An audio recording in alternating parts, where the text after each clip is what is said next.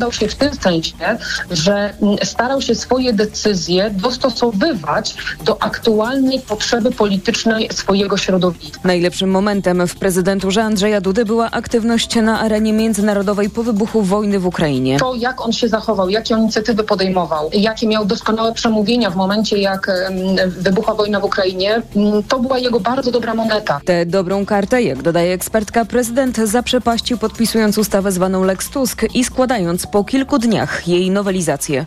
Monika Zdziera, TKWM. Tysiące Izraelczyków protestowało w Tel Awiwie i w innych miastach przeciwko pakietowi reform sądownictwa forsowanemu przez skrajnie prawicowy rząd Benjamina Netanyahu. Izraelska opozycja postrzega je jako zagrożenie dla demokracji w tym kraju, które może prowadzić do rządów autorytarnych. W lipcu parlament przegłosował już część zmian, które odebrały Sądowi Najwyższemu prawo do uchylania decyzji władz, jeśli te nie służyły dobru publicznemu. Premier Netanyahu, który mierzy się z zarzutami korupcyjnymi w sądzie, deklaruje gotowość do negocjacji z opozycją, ale wcześniejsze mediacje zakończyły się fiaskiem. Co mogłoby zmienić tę sytuację? Na pewno wszystko by się zmieniło, gdybyśmy przestali przychodzić co tydzień na demonstracje takie jak ta. Wydaje mi się, że panuje swego rodzaju jedność, żeby zatrzymać to prawo. Potrzebujemy być wysłuchani, potrzebujemy więcej szczerego dialogu. I będziemy przychodzić tu co tydzień. My wszyscy z naszymi rodzinami, naszymi dziećmi i przyjaciółmi. Trzeba obronić demokrację w Izraelu. Prace nad nowym prawem w Izraelu zostały na razie wstrzymane do czasu powrotu do pracy izraelskiego parlamentu po przerwie wakacyjnej w październiku. Pogoda.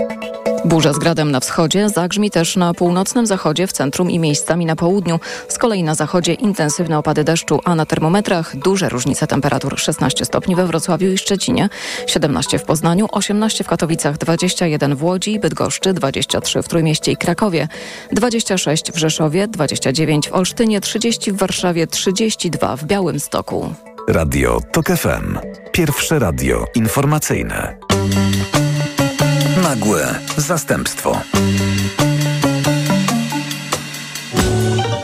Na początek trochę tak zwanych twardych danych, żebyśmy wiedzieli o czym rozmawiamy. Przemysł gamingowy w Polsce, czyli dla osób niezorientowanych, to wszystko, co zajmuje się produkcją i rozwojem gier komputerowych, zatrudnia ponad 15 tysięcy osób w naszym kraju. W ubiegłym roku pod względem wielkości byliśmy trzeci w Europie, po Wielkiej Brytanii na równi z Francją. Przychody branży za 2022 rok to jakieś miliard 286 milionów euro. To kumulatywna wartość tego, co wypracowało prawie pół tysiąca firm, które działają na polskim rynku.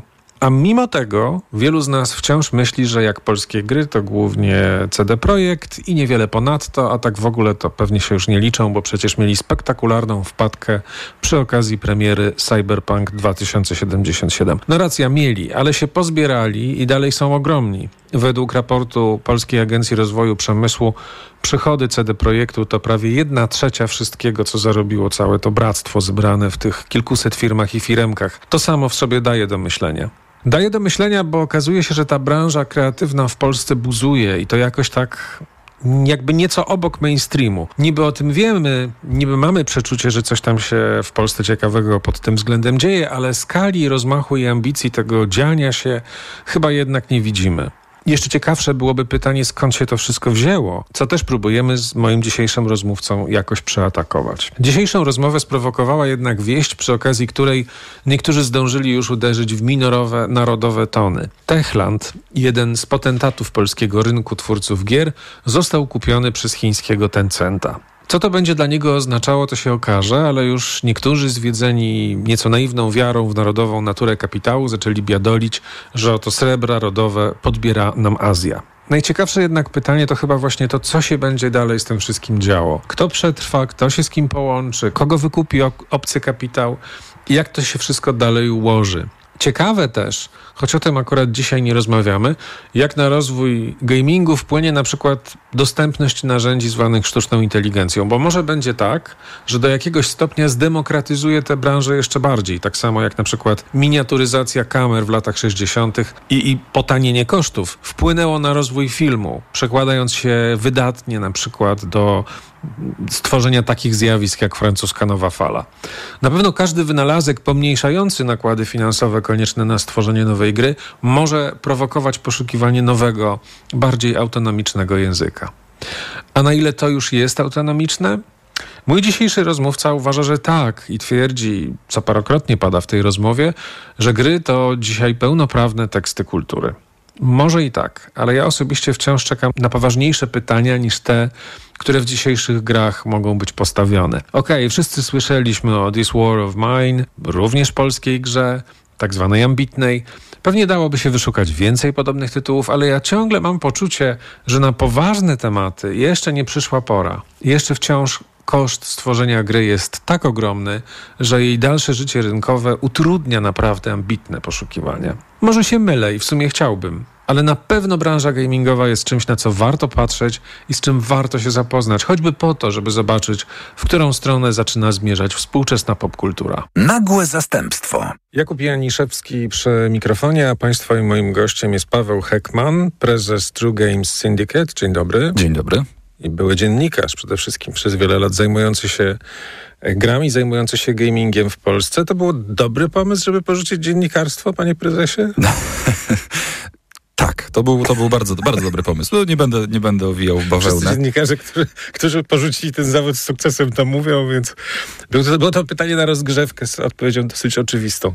Ale oczywiście będziemy rozmawiali tutaj o o tym wydarzeniu ostatnim, wielkim, które y, nie wiem, czy zelektryzowało, ale dla niektórych, tak jak śledzę komentarze w sieci, jest to pewnego rodzaju skandal, a nawet narodowa zdradza. Zdrada, mianowicie Techland sprzedał się Tencentowi, czyli e, jeden z największych producentów gier w Polsce, przechodzi w ręce chińskie, 51% akcji w ręce Chińczyków. Jakby kierownictwo zostaje to samo, i firma jakby dalej ma niby zachować swoją względną niezależność, tak przynajmniej twierdzi e, prezes Paweł Marchewka. E, no ale to jest pytanie, co to de facto oznacza? Jak to się w ogóle wpisuje po pierwsze ten krajobraz e, polskiego przemysłu gamingowego, który przez moment wyrósł, przynajmniej w wyobrażeniach wielu, na taką nadzieję polskiej gospodarki. Nie wiem, czy te wyobrażenia nie były rozdęte trochę. To, co się dzieje z CD Projektem po Znowu, to kolejne pytanie, które się gdzieś nasuwa po, nie wiem czy sukcesie, czy klęsce Cyberpunka, na pewno po słabym debiucie, a potem różne rzeczy się pewnie z nim działy i do, do tego też przejdziemy, to też jest jakieś tam pytanie. Ale zacznijmy może od samej decyzji. Czy po pierwsze, czy ciebie to zaskakuje i czy ty uważasz, że to jest, no nie wiem, skandal, zdrada narodowa, takich rzeczy nie robi i tak dalej? Przede wszystkim trzeba spojrzeć ja przynajmniej staram się spojrzeć na, na, na to przejęcie przez Tencenta Techlandu e, z czysto biznesowej strony. To, co Techland zyskuje e, dzięki mariażowi z Chińczykami, no to olbrzymie możliwości e, finansowe, marketingowe, technologiczne. To są rzeczy, których, do których Techland potrzebowałby wielu, wielu dekad, żeby, żeby sobie wypracować taką, taką pozycję, a nie wiem, czy kiedykolwiek tak naprawdę byłby w stanie wypracować sobie taką pozycję, jaką teraz daje mu Tencent. To jest jedna e, strona medalu. Tutaj będzie dużo stron, to nie będzie medal, ale już idźmy w tą analogię, niezbyt fortunną. E, drugą jest też to, pamiętajmy, że Tencent e, inwestuje globalnie i mówimy o olbrzymich markach, które również poszły w tę stronę. Riot Games, e, czyli, czyli giganci absolutni, którzy stworzyli League of Legends. E, ci, którzy nie znają gry, mogą znać serial na Netflixie Arcane, bardzo utytułowany i z wielkim sukcesem zresztą przyjęty. To też jest Tencent, który ma w ogóle 100% praw do, do, do Riota. A pomimo tego nic złego się w Riocie nie dzieje. Ale nie tylko, nie tylko takie większościowe przejęcia są y, rzeczą, którą Tencent często robi, bo przecież oni mają e, w swoim portfolio y, i udziały w Ubisoftie, w Take-Two, które robi GTA y, od wielu, wielu lat i w wielu innych firmach. Co więcej, Techland nie jest też pierwszą polską spółką, co do której Tencent się trochę przymilił, bo przecież mamy Bluebera z Krakowa, mamy też firmę One Sea Entertainment, której częścią jest Cenega, największy polski dystrybutor gier i nie tylko w Polsce, ale też na, na, na Czechy, w ogóle na blok wschodni powiedzmy. Qlog, firma, która robi lokalizację do gier, czyli ubezpieczenia, sklep Move, no i wiele, wiele innych. To są, to są rzeczy, które siłą rzeczy będą się wydarzały, czy się to komuś podoba, czy nie, no bo to, to takie są prawa rynku, duży zjada mniejszego. Pytanie, które pozostaje cały czas, to co ten większy będzie mógł temu mniejszemu narzucić? I to jest pewne pytanie, które na razie, na które nie znamy odpowiedzi. No bo jeżeli patrząc na przeszłość związaną z tymi firmami, które wymieniłem, a jest ich znacznie, znacznie więcej, no to nic się nie wydarzyło. From Software chociażby, czyli, czyli twórca wielkiego hitu e, ubiegłego roku Elden Ring, który podbił listy przebojów. Japończycy stoją za tą firmą. Tencent również jest udziałowcem tej firmy. Odnieśli olbrzymi sukces. Od wielu, wielu lat są bardzo, mm, cały czas trzymają się swojej filozofii robienia gier ekstremalnie trudnych, które są niesamowitym wyzwaniem. Tencent jest ich udziałowcem i nic się nie dzieje. Natomiast dzięki temu, że Tencent jest udziałowcem, jest to chiński koncern, co by nie mówić, a chiński rynek jest, jest rynkiem po prostu niezwykle nęcącym. To jest olbrzymi, olbrzymi rynek, w który bardzo trudno jest wejść e, samodzielnie. Natomiast kiedy ma się e, sprzymierzeńca w postaci Tencenta, no to ten rynek zaczyna się otwierać i pojawiają się nowe możliwości dystrybucyjne, e, finansowe itd., tak itd. Tak Oczywiście jest też to ryzyko, że za Tencentem stoi chińska partia komunistyczna, o czym, o czym się mówi. Podobno jest tam tak zwany złoty bilet w Tencencie, dzięki któremu ten e, chiński rząd ma prawo obsadzać w Tencencie przedstawicieli rady dyrektoratów i wpływać na, na jakieś decyzje. Czy tak faktycznie jest? No to możemy zostawić na razie w sferze domysłów, bo nie wiemy tego. Jeżeli kiedykolwiek się dowiemy, to pewnie po latach. Na ten moment trudno jest oceniać, y, czy to jest coś złego, czy to jest zdrada. Ta zdrada to jest trochę przesada jednak.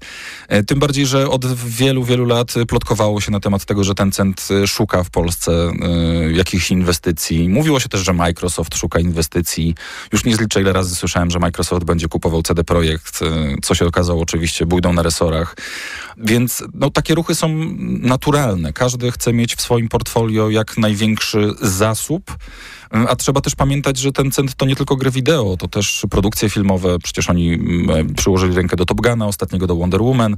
E, to są też technologie. Discord, bardzo popularny wśród graczy komunikator. Zresztą też my w spółce e, pracujemy na Discordzie, też komunikujemy się z naszymi społecznościami. Też należy częściowo do Discorda. Podejrzewam, że trudno byłoby znaleźć giganta, który nie jest z Tencentem w jakiś sposób związany.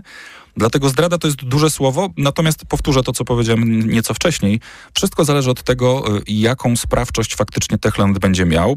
Prezes Merchewka twierdzi, że y, w tym komunikacie oficjalnym, który był, że wszystko zostaje w rękach Techlandu i jedyne, co Techland zyskuje, to po prostu gigantycznego partnera i możliwości globalne, dzięki czemu będą mogli dalej rozwijać y, swoją największą grę, czyli Dying Light, a teraz dwójkę plus ten nienazwany projekt Dark Fantasy, o którym też słyszymy od lata. Nikt jeszcze nic nie widział. Być może ten cent dzięki temu coś zdziała i w końcu zobaczymy, czym jest ta enigmatyczna gra. To jest w ogóle interesujące, co ten cent robi, bo ten cent jest w tym momencie, zdaje się, jeśli chodzi o globalny rynek produkcji gier, e, trzeci, prawda? Znaczy na pierwszym miejscu mamy cały czas PlayStation, Sony, e, potem mamy, e, z tego co pamiętam, Microsoft, Zresztą wzmocniony przez niedawny zakup e, Activision i Blizzard, prawda? Czyli taki... W którym też kiedyś Tencent miał udziały. Otóż to. No i mamy ten, ten trzeci podmiot, czyli Tencenta, który ewidentnie no, ma ambicje, żeby się wysforować na miejsce pierwsze. Pamiętam, że w 2002 roku oni mieli, zdaje się, jeden bardzo dobry kwartał i po prostu e, serwisy gamingowe zalały newsy o tym, że Tencent jest największy. To były tylko dane z jednego kwartału. Czyli widać, że jest wielka, wielkie ciśnienie na to, żeby żeby się wysforować na to, na, na prowadzenie. Ale to jest w ogóle chyba ciekawe, na ile to jest rynek, na którym buzuje teraz. Znaczy, czy byś zaryzykował takie stwierdzenie, że tak jest? Czy też w zasadzie sytuacja jest dość stabilna? Zdecydowanie buzuje, bo, bo te, te inwestycje, te, te, w ogóle ten najbliższy rok, 23 już pewnie nie, ale 24 E, wedle wielu analityków i obserwatorów to będzie rok właśnie przejęć, akwizycji, fuzji. Jest bardzo dużo mniejszych studiów e, czy firm, które pracują nad nie tylko grami, ale nad szeroko game devem, które nie są w stanie mm, istnieć samodzielnie. Po prostu potrzebują jakiegoś wsparcia, a z drugiej strony ci więksi potrzebują, tak jak też wspomniałem, rozszerzania swojego portfolio. Więc tych przejęć będzie więcej. E, a co za tym idzie, ta stabilność, ona jest zachowana, ale po prostu będzie zmieniał się krajobraz. Tego do, doskonałym przykładem jest e, wspomniany przez ciebie Activision Blizzard i Microsoft. E, no, największe przejęcie w historii, w historii game devu, e, które finalnie, do którego finalnie faktycznie dojdzie. E, I też pokazuje, że dzieli się nam faktycznie ten świat game devu na, na kilka frakcji. Te główne frakcje, tak, tak jak wspomniałeś, to jest Sony PlayStation, to jest Microsoft, co jest oczywiste, bo oni mają swoje platformy, y, z którym, y, które są skierowane do konkretnych graczy. I też najdłużej w tym siedzą. Y, nie wiem, czy Nintendo dłużej nie siedzi. Okay. ale to też, no Nintendo, Nintendo to jest zupełnie osobny przypadek. To pewnie musielibyśmy się spotkać na osobny w ogóle program, jeżeli chodzi o Nintendo, bo to jest przewspaniała i przefascynująca historia tego, co tam się zadziało, od czego oni zaczynali, dokąd doszli i jak bardzo tworzą rzeczy po swojemu, będąc takim trochę Applem e, w świecie gier wideo. Natomiast przez to, że mamy kilka platform, mm, z których korzystają gracze, czyli to są poszczególne konsole Xbox, PlayStation, Nintendo Switch, PC-ty, yy, mobilki, czyli, czyli, czyli telefony komórkowe, no i te nowe handheldy, które tam się pojawiają, czyli, czyli Steam Deck, yy, Asusowy, jakiś tam nowy sprzęt też, yy, w którym można grać przenośnie, po prostu zabierać go ze sobą. Mm, każdy chce z tego tortu uszczknąć jak najwięcej. E, Microsoft przejmując Activision Blizzard e, nabył niesamowite możliwości e, ekskluzywnych tytułów, które będą wyłącznie na, na, na Xboxie. Przede wszystkim seria Call of Duty, co jest cały czas, staje ością w gardle PlayStation, że do tego doszło, no bo Call of Duty to jest gra dla nik niektórzy kupują konsole wyłącznie po to, żeby grać w Call of Duty.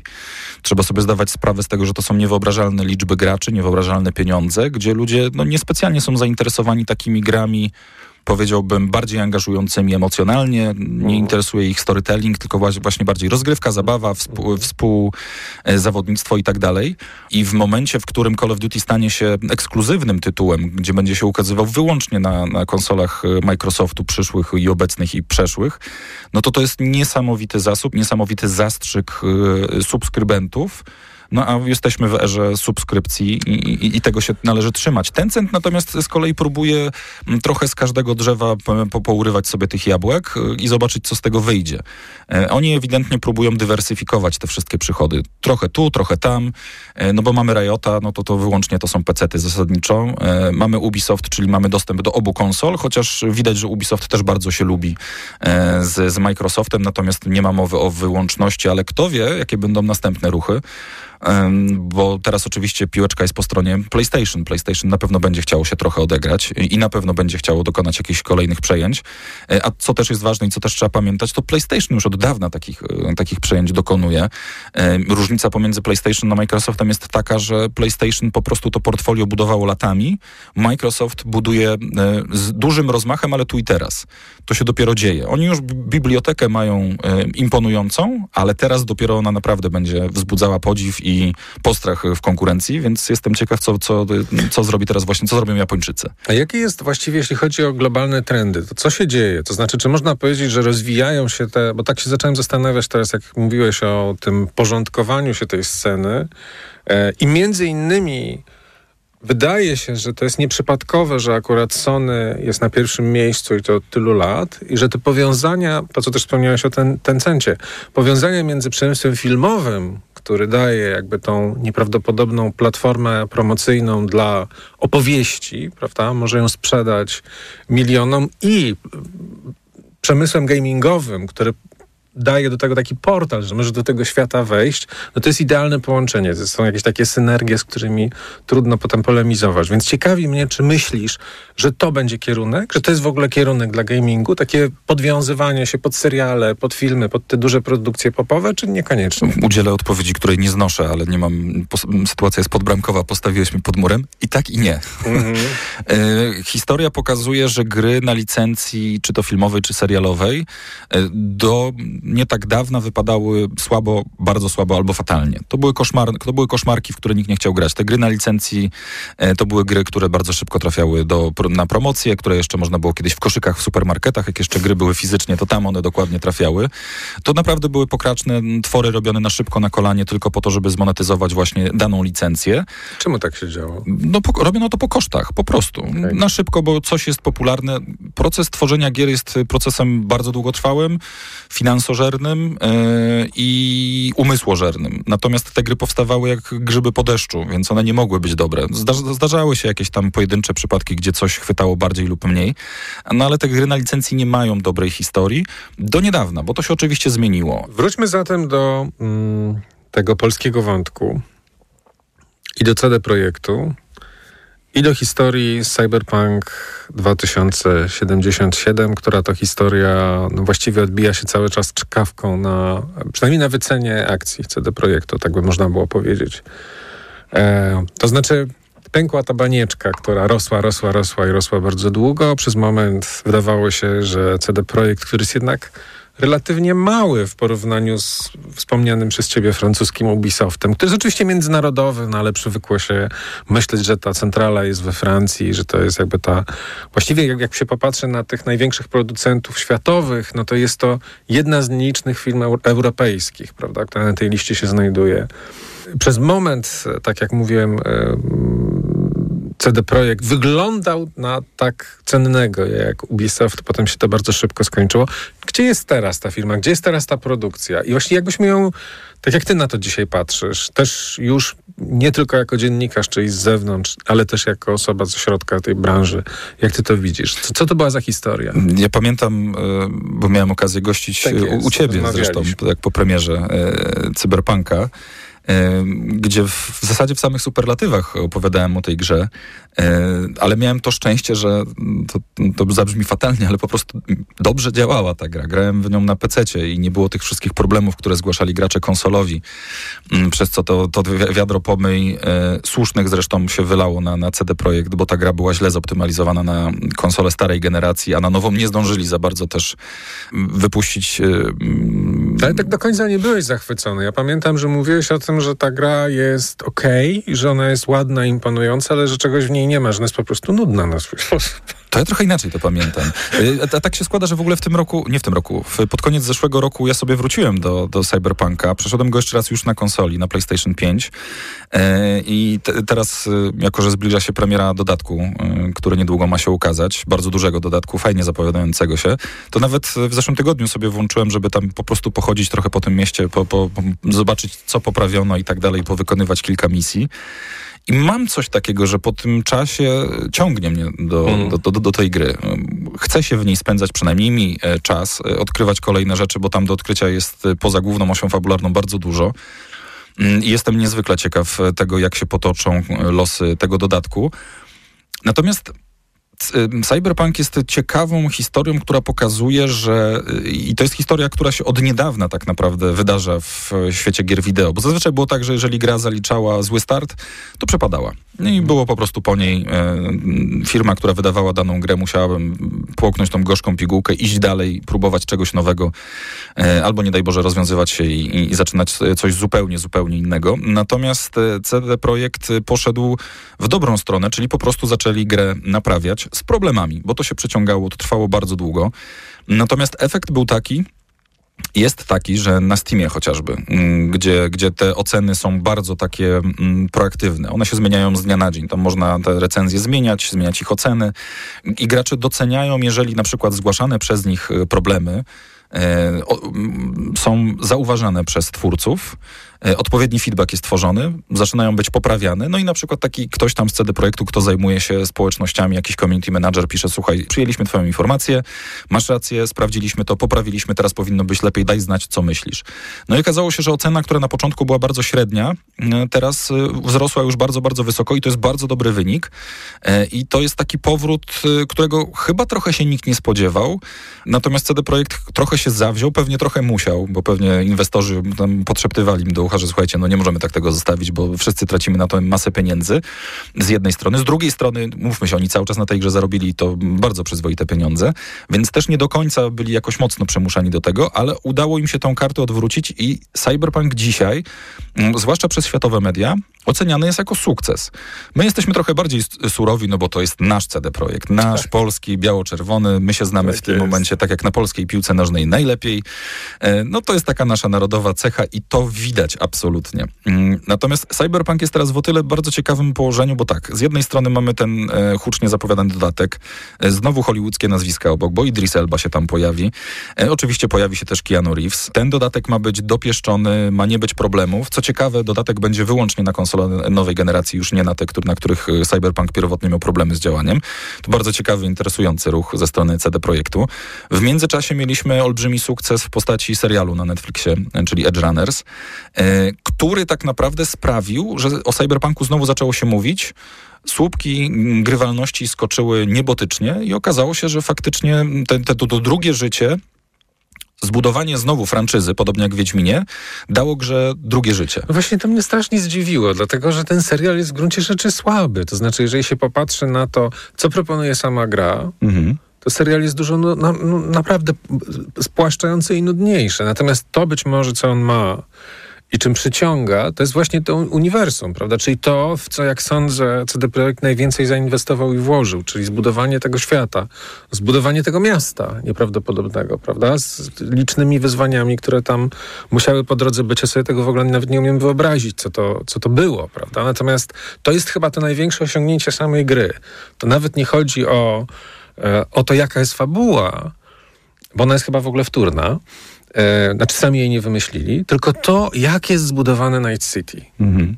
Ja się z tym zgadzam, tak. Projekt miasta, stworzenie w ogóle takiego y, żywego tworu, bo, tak, to, mia, bo to miasto... Po którym możesz myszkować, tak. który możesz odkrywać, eksplorować sami, możesz chodzić po nim godzinami i to jest właśnie to wytłumaczenie. To jest zresztą w fabule bardzo mocno zaszyte, prawda? Tam oni non-stop mają takie odniesienia, jakie to Night City jest potworne, jakie straszne, jak to chcemy wyjeżdżać z niego, jak chcemy do niego wracać i tak dalej.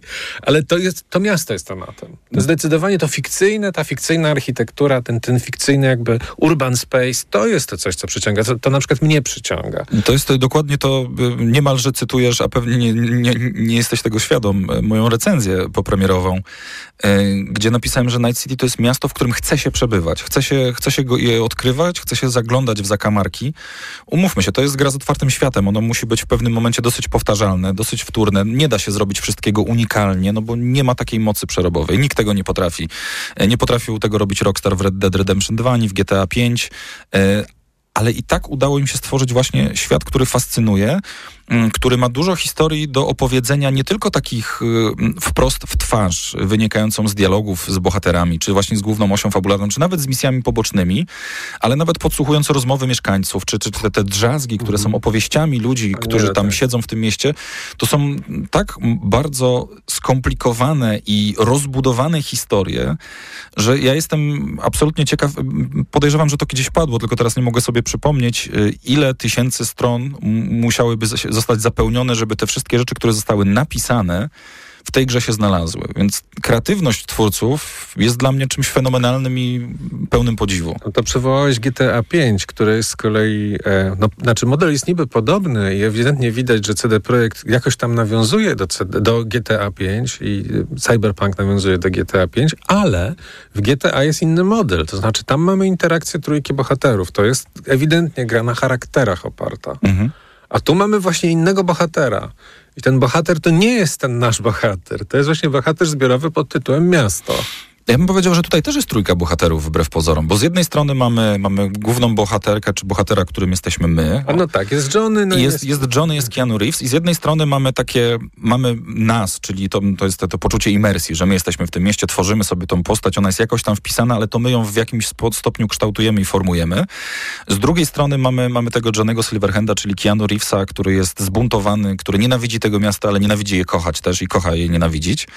I z trzeciej strony w tym wszystkim ta dwójka dwójka musi się odnaleźć właśnie w tym wielkim bycie, w tym, w tym mieście. I więc tutaj też mamy trochę trójkę bohaterów. Ja rozumiem o co ci chodzi w mm. GTA znaczy, 5. Akcent jest gdzie indziej. Jest zupełnie gdzie indziej e, i ten tamten akcent jest e, rozłożony pomiędzy trzech zupełnie diametralnie różnych właśnie, bohaterów. Właśnie, których, z których perspektywy możesz patrzeć, ale ich nie zmieniasz, nie wpływasz na nich i to, co się dzieje z dialogami w GTA 5, to jest w zasadzie tak, jakbyśmy się znaleźli trochę, nie wiem, w filmie Tarantino. Poczucie humoru, pewien rodzaj przekroczenia, na którym ta gra jest oparta. Tam jest bardzo dużo brutalności, która równocześnie nas bardzo śmieszy na jakimś poziomie. To jest dokładnie tak jak u Tarantino, kiedy skaczemy po kimś, komuś po głowie i bardzo się z tego cieszymy. bardzo się cieszymy, że postać oberwa, y, nie wiem, czyjąś piętą w nos. I, i, i to jest pokazane w zasadzie jako jakiś katarzis, a nie jako potworny cios morderczy. No, to jest właśnie, to, to jest ta niesamowita zdolność, którą Rockstar tam posiadł. No, GTA, no, Rockstar i w ogóle GTA 5 to jest, to jest taki czysty eskapizm, hollywoodzki tak eskapizm tak bardzo, bo faktycznie Tarantino, czuć tam rękę Tarantino na kilometr. Nie da się absolutnie z nikim innym tego pomylić, chociaż tam tych tropów kulturowych jest też cała masa, o czym absolutnie chyba sobie wszyscy zdajemy z tego sprawę. Mm, natomiast to jest hollywoodzka wielka produkcja, która ma sprawić, że zapomnisz o Bożym świecie, wchodzisz w ten świat przestępczy, robisz różne rzeczy, jest śmiesznie, jest dziwnie, jest właśnie na tej krawędzi, czasami ją przekraczającej faktycznie, bo tam też było dużo kontrowersji, zwłaszcza odnośnie jednej z postaci Trevora, który no robi... jest cudowny. Trevor jest moją ukochaną postacią. I, i, i zresztą jest najpopularniejszą postacią. Zgadza się. To, a, to... Zgadza się. Natomiast Cyberpunk idzie w tą, w tą drugą stronę, tą taką czysto storytelling storytellingową. Tam jednak y, kośćcem tego wszystkiego jest chęć opowiadania. E, coś, za co ja bardzo szanuję CD Projekt. To jest coś, czego ja bardzo szukam w grach. Tak. E, to jest coś, co mnie przy grach trzyma. To jest coś, dlaczego zdarza Ale to jest też ich przewaga, prawda? Taki trochę oni starają się z tego zrobić swoją markę. Tak, to jest ich taki znak, znaczek jakości, znak towarowy, to jest CD Projekt. Będzie dużo dialogów, będzie dużo odkrywania rzeczy, rzeczy, które łatwo pominąć, bo to jest też, to jest też fajne no, w CD Projekcie i w Cyberpunku i w, w Wiedźminie, że jeżeli nie chcesz, nie musisz. Możesz ominąć mm. połowę tych rzeczy i dalej się cieszyć rozgrywką, dalej cieszyć się opowieścią. Natomiast jeżeli jesteś dociekliwy, chcesz jeszcze bardziej się zanurzyć w ten świat, nie ma problemu. Mamy tutaj mnóstwo mhm. rzeczy. To jest absolutny Luna Park, jeżeli chodzi o, e, o ten storytelling, e, więc to jest super. E, i to mi się bardzo podoba. E, to nie jest też, e, żeby nie było, to nie tylko CD Projekt to robi, bo robią też to inne studia, chociażby Naughty Dog właśnie z The Last of Us, gdzie tak naprawdę ta postapokalipsa jest tylko przyczynkiem do opowiedzenia no, o nas samych tak naprawdę, o tym, kim jesteśmy i w ekstremal, ekstremalnych warunkach jakbyśmy się odnaleźli i gdzie tak naprawdę kończy się człowieczeństwo, a zaczyna się bestialstwo, bo, bo tam, umówmy się, w The Last of Us nie chodzi o zombiaki, mhm. tylko chodzi o człowieka na, na, na sam koniec. I tutaj ten storytelling też jest absolutnie podniesiony do do, do, do dzieła moim zdaniem sztuki totalnej. Tak jak mówię, to są pełnoprawne teksty kultury, kto, o których można by pisać elaboraty, doktoraty i pewnie jeszcze inne rzeczy i y, bardzo bym się ucieszył, gdyby więcej twórców szło faktycznie w tę stronę. Natomiast rynek gier wideo jest tak, tak obszerny, że w zasadzie każdy znajdzie coś dla siebie, więc może niekoniecznie wszyscy potrzebują tego storytellingu, tylko ja. No dobrze, no to teraz jakby spróbujmy z tej naszej rozmowy trochę przejść na to pytanie o to, jak sobie radzą polskie firmy gamingowe. W ogóle gdzie my jesteśmy na tym rynku globalnym? To znaczy, jakby tak popatrzeć, e, na moment ściągamy tę nadmiarową pianę, którą nabito przy okazji właśnie premiery Cyberpunka, gdzie właściwie przedstawiono trochę CD Projekt, jakby to była najlepsza na świecie firma produkująca gry. E, trochę nie wiadomo, jakie kryteria przyjąć. No, e, to trochę jest wina nas wszystkich. No, ale niestety. to jest tak, no, fenomen Igi Świątek. Tak. dobrze to znamy. Nie? Więc spróbujmy na, na to spojrzeć właśnie z tej perspektywy już po kiedy trochę te nadzieje opadły i tak bardziej widać, jak jest w rzeczywistości. Jak ty to widzisz? Ja bym zawęził jednak, bo cały świat to jest, świat jest bardzo duży, więc y, zawęziłbym to jednak y, do, do Europy. Mhm. Y, bo tutaj ta skala jest troszeczkę bardziej namacalna, wydaje mi się. I w tym momencie. Mm, Europy, która jest, powiedzmy sobie, niedoreprezentowana, jeśli chodzi o te no w Europie najważniejsze. w Europie najważniejsze, najważniejsze rynki, jeżeli chodzi o studia, no to wiadomo, Wielka Brytania i Francja. Francja z racji Ubisoftu, który, tak jak powiedziałeś, w zasadzie jest rozsiany po całym świecie. W Wielkiej Brytanii mamy też w zasadzie poszczególne komórki, bo tam jest i Bethesda, y, tam był Eidos Interactive, który teraz jest chyba częścią Square Enix. Trudno nadążyć za tymi mm -hmm. wszystkimi przejęciami. E, natomiast wiem, że no, też wielokrotnie byłem w Londynie podczas premier jakichś gier Bethesdy, więc on, wiem, że oni tam mają bardzo duże, prężnie działające studio. Natomiast Bandai Namco również w Paryżu, nie w Paryżu, we Francji e, ma swoją siedzibę. E, Arkane również ma swoją siedzibę bodajże w Lyonie, jeżeli dobrze pamiętam, ale mogę się mylić. W każdym razie Wielka Brytania, Francja, Niemcy, Polska to są te najbardziej znaczące rynki. Niemcy z tego względu, że Niemcy po prostu bardzo dużo gier kupują. Więc to jest rynek zbytu, bardzo, bardzo duży, potężny absolutnie. E, natomiast jeżeli chodzi o te twórcze środowiska... Kraj eksportu jest tutaj akurat krajem importu. Tak jest, tak jest. No i z ostatnich raportów wynika, że Polska jest w zasadzie na drugim miejscu zaraz po Wielkiej Brytanii. To ciekawe bardzo. E, jeżeli dobrze pamiętam, w Polsce mamy w tym momencie około 500 podmiotów tworzących gry wideo, większych lub mniejszych. To są też, trzeba pamiętać, trzeba pamiętać, że to są też często studia kilkuosobowe, to są naprawdę malutkie, e, malutkie twory, e, które za chwilę albo przestaną istnieć, albo zostaną wchłonięte. Daj Boże, żeby im się wiodło jak najlepiej oczywiście, mhm. życzymy wszystkiego najlepszego. Natomiast tak działa ten rynek. Mamy natomiast bardzo duże bardzo duży zbiór talentów, które, które chcą robić te gry, które faktycznie z jednej strony widzą w tym absolutnie potencjał, potencjał biznesowy, z drugiej strony jest jakiś taki pozytywny ferment twórczy. No bo obok CD Projektu i Techlandu, naszych gigantów, no jakby to są te dwa filary, na których ten nasz polski game dev stoi. Nie ma się co, absolutnie, nie ma co do tego żadnych wątpliwości. Mamy już te firmy takie powoli dobijające się do tej czołówki, czyli Bluebird, czyli People Can Fly, Flying Wild Hawk, yy, Eleven Beachy, no i z tego cała masa. To są rzeczy, które komuś tam, kto nawet nie jest, za, nie jest zainteresowany, nie, jest, nie siedzi za bardzo w, w grach wideo, obiło mu się o uszy, bo to są sukcesy międzynarodowe, ale są też spółki dużo mniejsze, które też sobie świetnie radzą. I mam taką obawę, bo cały czas ten trend jest wzrostowy. Mhm. Studiów powstaje coraz więcej. E, zatrudnienie wzrasta. Płace wzrastają. Jakby wszystko idzie w dobrym kierunku, no ale jak każda hossa, ona się musi skończyć. Mhm. E, giełdowo wygląda to różnie. No, mówmy się, hossy już dawno, jeżeli chodzi o branżę game, gamingową w Polsce, nie było. Raczej jesteśmy na bezsie, ale takiej delikatnie chyba już odbijającej się. Mm, tak jak wspomniałem, ten przyszły rok e, będzie rokiem połączeń, fuzji, przejęć i tak dalej. I to, się, to samo się tyczy absolutnie rynku polskiego. Nie mam co do tego najmniejszych wątpliwości. To się będzie działo po prostu, mhm. bo jest tego za dużo. Natomiast y, dzięki temu, że jest tutaj tak dużo tych wszystkich y, y, źródeł mm, twórczości gamingowej, jesteśmy bardzo atrakcyjnym rynkiem dla mm, zewnętrznych inwestorów, czy, czy, czy właśnie potentatów pokroju, pokroju Tencenta. Pamiętajmy, że Bluebird też bardzo dobrze radzi sobie mm, współpracując z Microsoftem. Pamiętajmy, że Blueberry robi też e, remake Silent Hilla, czyli z gigantami z Japonii z kolei. E, I People Can Fly i Flying Wild Hawk również współpracują z wydawcami zewnętrznymi. To są, to są potężne firmy, które widzą tu potencjał, więc e, ewidentnie coś jest na rzeczy. Chyba potrafimy po prostu robić gry wideo, chyba jesteśmy w tym nieźli. A jak do tego doszło? No to jest jedno z najciekawszych pytań. To znaczy, jak to się stało, że u nas się to tak rozwinęło, zważywszy na to, że nie mam takiego poczucia, może mnie poprawisz, siedzisz w tym dłużej, nie mam takiego wrażenia, żeby ktoś szczególnie na to stawiał, ani to wspierał politycznie. No, dostrzeżono tutaj brylanty nasze, proszę. Ładujemy tam kasę i próbujemy jakoś pomagać. Politycy bardzo, ale to bardzo, w każdej frakcji lubią się trochę ocieplać w świetle y, branży gamingowej. To od, od, od, od dawna. Na, chociażby na targach AIM, w zasadzie na zawodach AIM Intel Extreme Masters w Katowicach corocznie odbywających się. Gigantyczna impreza na cały świat transmitowana, mnóstwo ludzi, zawody sportowe w Counter-Strike'u. Co roku przyjeżdża tam ktoś z, z jakiejś frakcji. Zdarzało się, że był tam i pan Korwin, był pan Miller, był pan Morawiecki. No kogo tam nie było, naprawdę łatwiej pewnie byłoby wymienić tych, których tam nie było, niż tych, którzy tam, którzy tam byli. I oni opowiadali tam niestworzone rzeczy, że tutaj będziemy tworzyć centra wsparcia, jakieś, jakieś dżemy będziemy e, organizować, będą dotacje. No i faktycznie te dotacje są, e, ale chociażby porównując to z Wielką Brytanią, to są dotacje planktonowe, to jest kropla w oceanie potrzeb. E, I warto też pamiętać o tym, że te dotacje zazwyczaj trafiają no, do tych największych. Oni oczywiście potrzebują też tych dotacji, ale no, umówmy się, CD Projekt sobie poradzi bez dotacji, a mniejsze studio to jest dla niego być albo nie być. E, utoną bez tych dotacji, więc one są cały czas niewystarczające i one się stają atrakcyjne no, jako kiełbasa wyborcza też, no nie oszukujmy się.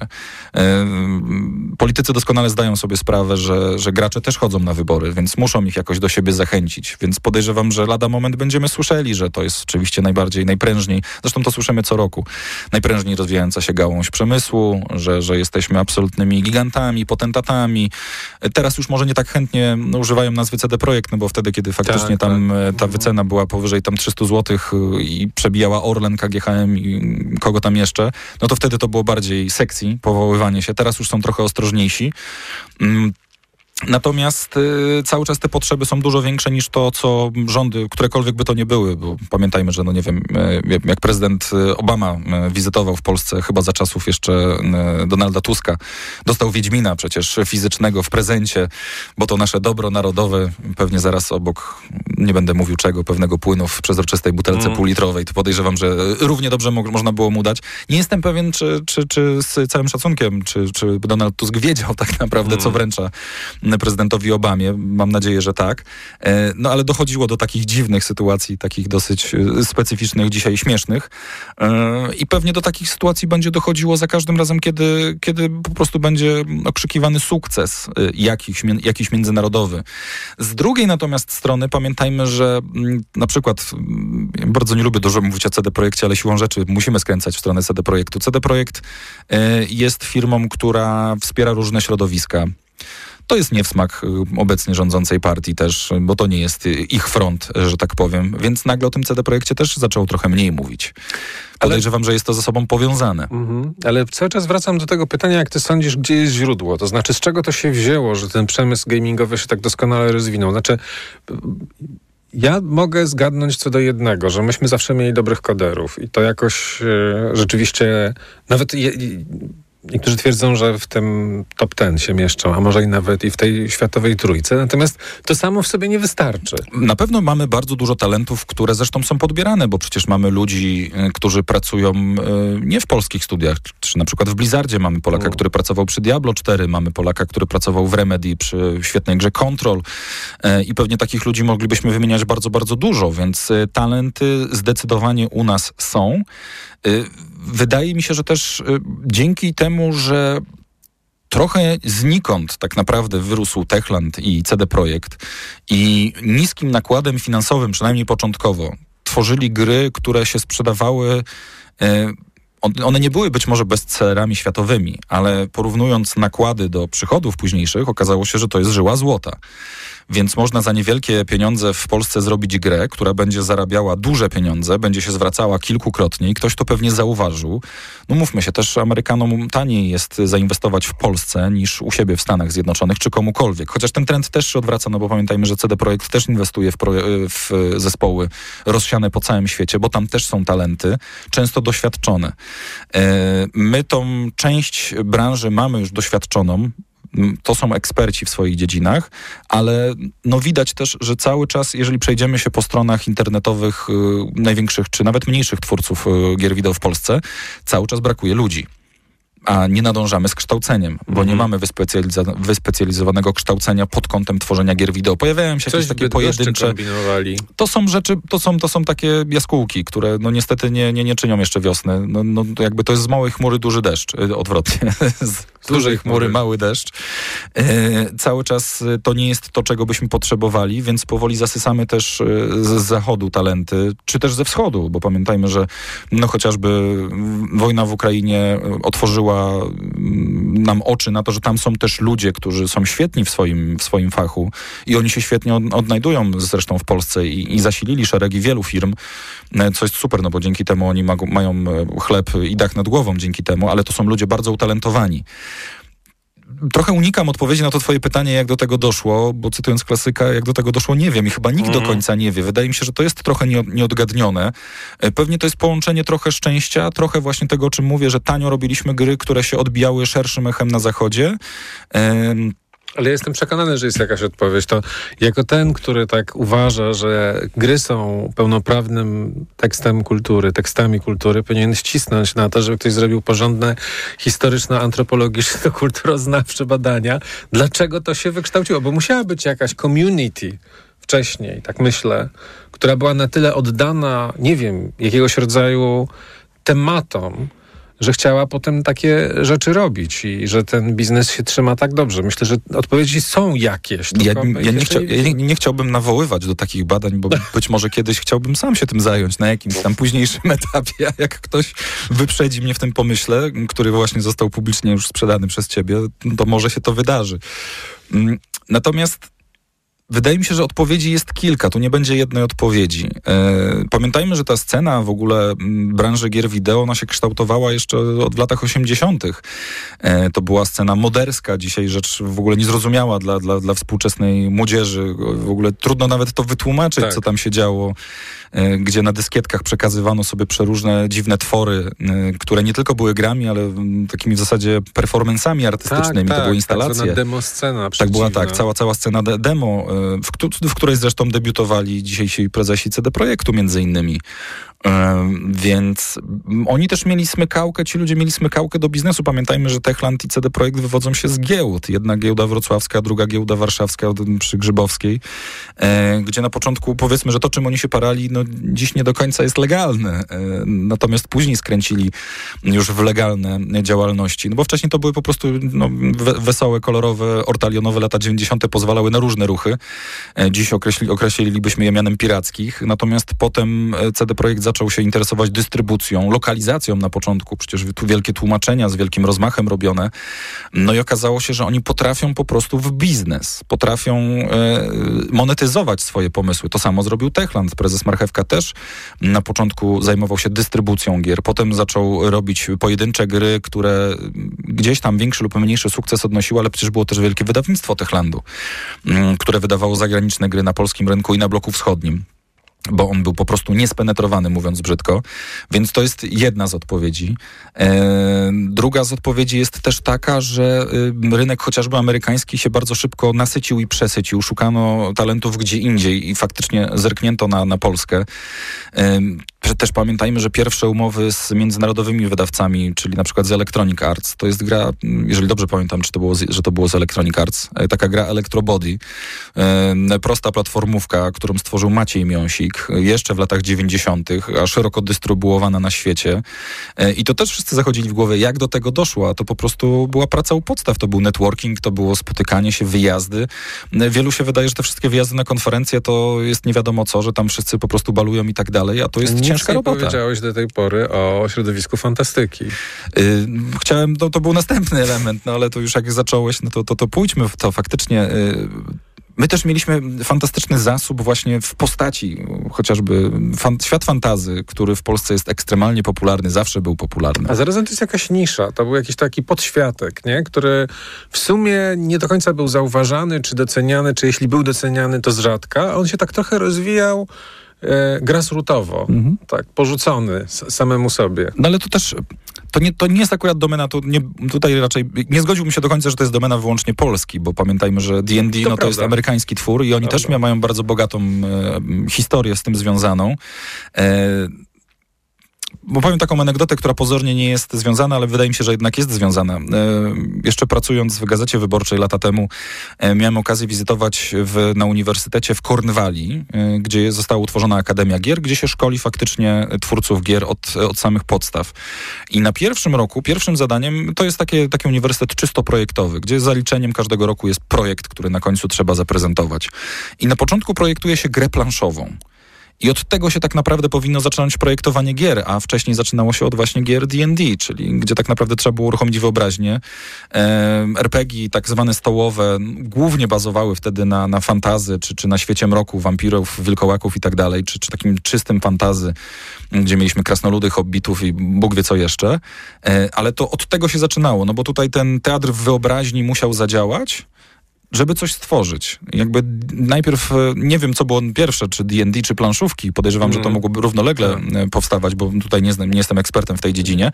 Na... Powiedz mi, co to są te D&D, żeby słuchacze niezorientowani wiedzieli. E, tak, Dungeons and Dragons, to są, tak. to są gry, jeżeli ktoś oglądał Stranger Things, to to jest chyba najlepsza referencja, gdzie po prostu spotykała się e, ekipa znajomych, siadała sobie w piwnicy, rozkładali jakieś przedziwne plansze, wcielali się w rolę różnych postaci w świecie fantazy, e, mieli swoje specjalności, swoje atrybuty, rzucali kośćmi i tak naprawdę cała rozgrywka, przygoda, którą razem przeżywali, e, była przekazywana ustnie. Mhm. Rozgrywała się właśnie w głowach tak naprawdę tych, tych ludzi, e, w wyobraźni. E, była ona też e, odpowiednio kierowana przez mistrza gry, przez statystyki, którymi się te dane postaci mm, określały, a potem rzutem różnych kości wielościennych, to nie są te nasze kostki takie zwykłe, zna, znane chociażby, nie wiem, z kasyn, e, tylko kości wielościenne określały, co się wydarzy za chwilę, jeżeli nawet nie, na przykład mamy jakieś zagrożenie, rzuci, rzucimy kością i e, ile tego obrażenia zadamy, albo co się wydarzy, czy na przykład jesteśmy w stanie przegadać jakiegoś e, człowieka, żeby wymusić na nim pewne decyzje, które pchną fabułę do przodu. Tak, tego, tego rodzaju to jest rozgrywka i, i, i na tym też gdzieś tam się, zresztą czy Wiedźmin, czy Cyberpunk de, też zasadzają się e, u swoich korzeni na, na podstawach właśnie gier RPG. Zresztą Cyberpunk wywodzi się z gry RPG. To nie jest, nie jest to stworzona gra na podstawie jakiejś fabuły, tylko podręcznika Cyberpunk. No niemniej jednak widać, że to jest z wielu y, źródeł wzięte i to jest też dość ciekawy przeplot, ale też myślę ciekawy moment, prawda? Znaczy to, co się w tej chwili dzieje, to jest taki moment sukcesu, ale też powiedziałeś o tym, że to jest moment pewnie trwających konsolidacji, przejęć i za chwilę się to uporządkuje w jakieś parę większych podmiotów. To znaczy ten, ten okres rozproszenia i tych 500 firm nie będzie trwał wiecznie. W ogóle teraz jest ciekawy moment, bo zazwyczaj te cykle polskiej branży mm, trwały od y, premiery jednego wielkiego tytułu, tak zwanego AAA, czyli, czyli takiego blockbustera kinowego, do następnego. A teraz na horyzoncie zasadniczo nikt nic oficjalnie nie ogłosił niby CD, znaczy niby CD Projekt powiedział, że pracuje tak. nad pewnymi projektami. Możemy się domyślać, że to będzie pewnie gra z uniwersum Cyberpunka i pewnie gra z uniwersum Wiedźmina, bo nie wierzę w to, że tak się nie stanie. Mm, Techland mówi, że będzie rozwijał przez najbliższe 5 lat, a jesteśmy dwa lata po premierze od Dying Lighta dwójki, będzie, roz, e, będzie rozwijał tę konkretną grę, ale nikt nie zapowiedział następcy. Co będzie kolejnym blockbusterem, co będzie tą rzeczą, która będzie rozpalała wyobraźnię graczy i nie tylko graczy, chociażby też inwestorów. Pomniejsze studia mają swoje jakieś projekty, no chociażby Bluebird Team i Silent Hill, które będzie dla nich gigantycznym te te testem. To jest, jeżeli uda się Blueberowi zrobić remake Silent Hilla 2, to jest y, absolutnie legendarna gra y, z gatunku survival horror. Mamy dwie jakby takie serie, Resident Evil i, i Silent Hill. Resident jest dosyć, no dużo popularniejszy z tego względu, że został spopularyzowany przez ekranizację filmów, czy też seriali, które były na Netflixie swego czasu. Silent Hill być może dla niektórych jest nieco mniej znany, natomiast w moim odczuciu jest to dużo lepsza gra i też fenomenalny storytelling. No to jest gra, którą ja za dzieciaka jak oglądałem, to z duszą na ramieniu i ogry, ogrywałem, to naprawdę no, przerażające rzeczy tam się działy. To była gra, która do dzisiaj cierpnie mi skóra na karku, kiedy sobie przypomnę pewne fragmenty. Teraz Blueber bierze się za bary właśnie z tą, z tą legendą, próbując ją stworzyć trochę na nowo, bo to będzie taki remake rozszerzony o, nową, o nowe treści, e, stworzone na nowoczesnej technologii współczesnej, na nowoczesne, już na obecną generację konsol. I to będzie tak naprawdę gigantyczny test na to, czy Bluebird Team jest w stanie wejść do Ligi Mistrzów. Tak bym to nazwał, używając już piłkarskiej analogii. Czy być może za chwilę Bluebird Team będzie tym kolejnym studiem, który będzie robił gry z tego, naj, tego najwyższego kalibru ale cały czas nie mamy tego kolejnego takiego, tej, tej gwiazdy, w, którym, w której stronę byśmy szli, e, która wyznaczy nam, co się będzie działo w polskiej branży tej największej. Natomiast ci pomniejsi cały czas pracują nad grami, bo, bo wszyscy czekamy na nową grę Eleven Beat Studios, bo to są fascynujące i, i, pochłaniające rzeczy. To nie są tak gigantyczne sukcesy międzynarodowe, chociaż to są duże, żeby nie było to, tylko skala jest troszeczkę inna. E, więc ja jestem bardziej ciekaw właśnie, co będzie działo się pod tym kątem. Kto za chwilę zapowie grę e, gigantyczną, o której będzie się mówiło na całym świecie, to może z kolei narzucić tempo pozostałym. Ktoś musi być tą lokomotywą niestety. Tak to działa. Zazwyczaj to był CD Projekt albo Techland. Teraz nie wiadomo, kto ma nią być. Być może to będzie znów któryś z nich, bo być może na przykład Tencent za chwilę wesprze Techland tak mocno, że Techland za chwilę zapowie coś nie, niebywałego. Być może. Nie wiemy tego. Natomiast y, ci pomniejsi będą musieli się pewnie łączyć, bo, bo, bo, bo rynek nie jest y, niewyczerpywalny. To są złoża, które w pewnym momencie muszą się skończyć. Zarówno kreatywne umysły, jak i eksperci, programiści, koderzy, artyści no jest wyczerpywalny ten rynek. Coraz częściej sięgamy właśnie za granicę jako twórcy, e, bo musimy to robić, e, ale no wiadomo, z zagranicy troszeczkę jest drożej, a jednak jesteśmy jeszcze w Polsce. Paweł Heckman, True Games Syndicate był Państwa i moim gościem. Dziękuję bardzo. Dziękuję. Nagłe zastępstwo. Radio TOK FM. Pierwsze radio informacyjne.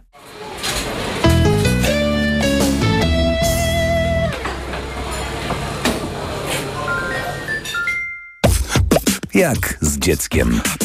Czyli wychowuj razem z nami. Słuchaj w każdą niedzielę po 12.40. Reklama.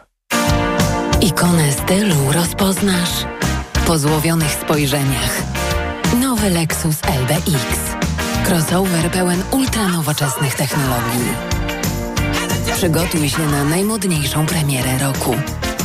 Nowy Lexus LBX. Łowca spojrzeń. Zapraszamy na pokazy przedpremierowe.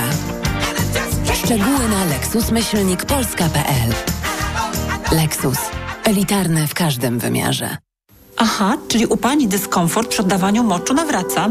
Tak, pani doktor. I to dosyć często, chociaż biorę leki. Leczenie to podstawa, ale tu bardzo ważna jest również specjalistyczna higiena intymna. Proszę kupić w aptece Iladian Uro. Iladian Uro? Tak, specjalistyczny żel kosmetyczny. Iladian Uro myje, pielęgnuje i w konsekwencji chroni układ moczowy. Dziękuję. W takim razie zamienię swój żel na Iladian Uro. Iladian Uro, higiena i ochrona. Nieważne jak niezwykłą trasę zaplanowałeś sobie na te wakacje, bo wszędzie dowiezie cię Subaru XV. Subaru XV z legendarnym napędem na wszystkie koła dostępny od ręki. Wyrusz w każdą trasę komfortowym i bezpiecznym Subaru XV. Wejdź już teraz na samochody subaru.pl. Gorący news w żabce. Wypasione mleko. Tylko za 2 złote. Poleca się na śniadanie. Skocz do żabki. Zrób zakupy od piątku do niedzieli za minimum 20 zł. Zatrzymaj paragon z voucherem na mleko wypasione UHT 2% za 2 zł i wykorzystaj go od poniedziałku do czwartku. Żabka. Uwolnij swój czas. Mariolka, miałam dać ci cynk, jak będą super promocje w Media Expert. To słuchaj teraz. Do poniedziałku mają weekendowe rabatowanie. No, super produkty w super niskich cenach. No, no to mówię ci. Weekendowe rabatowanie w Media Expert. A do tego do 40 lat 0% przy zakupie produktów w promocji. RRSO 0%. Więcej w sklepach i na mediaexpert.pl. Ale schudłaś. Stosuję tabletki na wątrobę Hepa Slimin. Wątroba spisuje się wspaniale. Hepa Slimin wspomaga też utrzymanie smukłej sylwetki. To tylko dodatek. To ja też będę brać Hepa Slimin. Suplement diety Hepa Slimin w trosce o wątrobę i smukłą sylwetkę. Mate pomaga w utrzymaniu prawidłowej masy ciała, a hojna wspiera funkcjonowanie wątroby. Aflofarm. Teraz w Neonet rabat 50 zł za każde wydane 500 na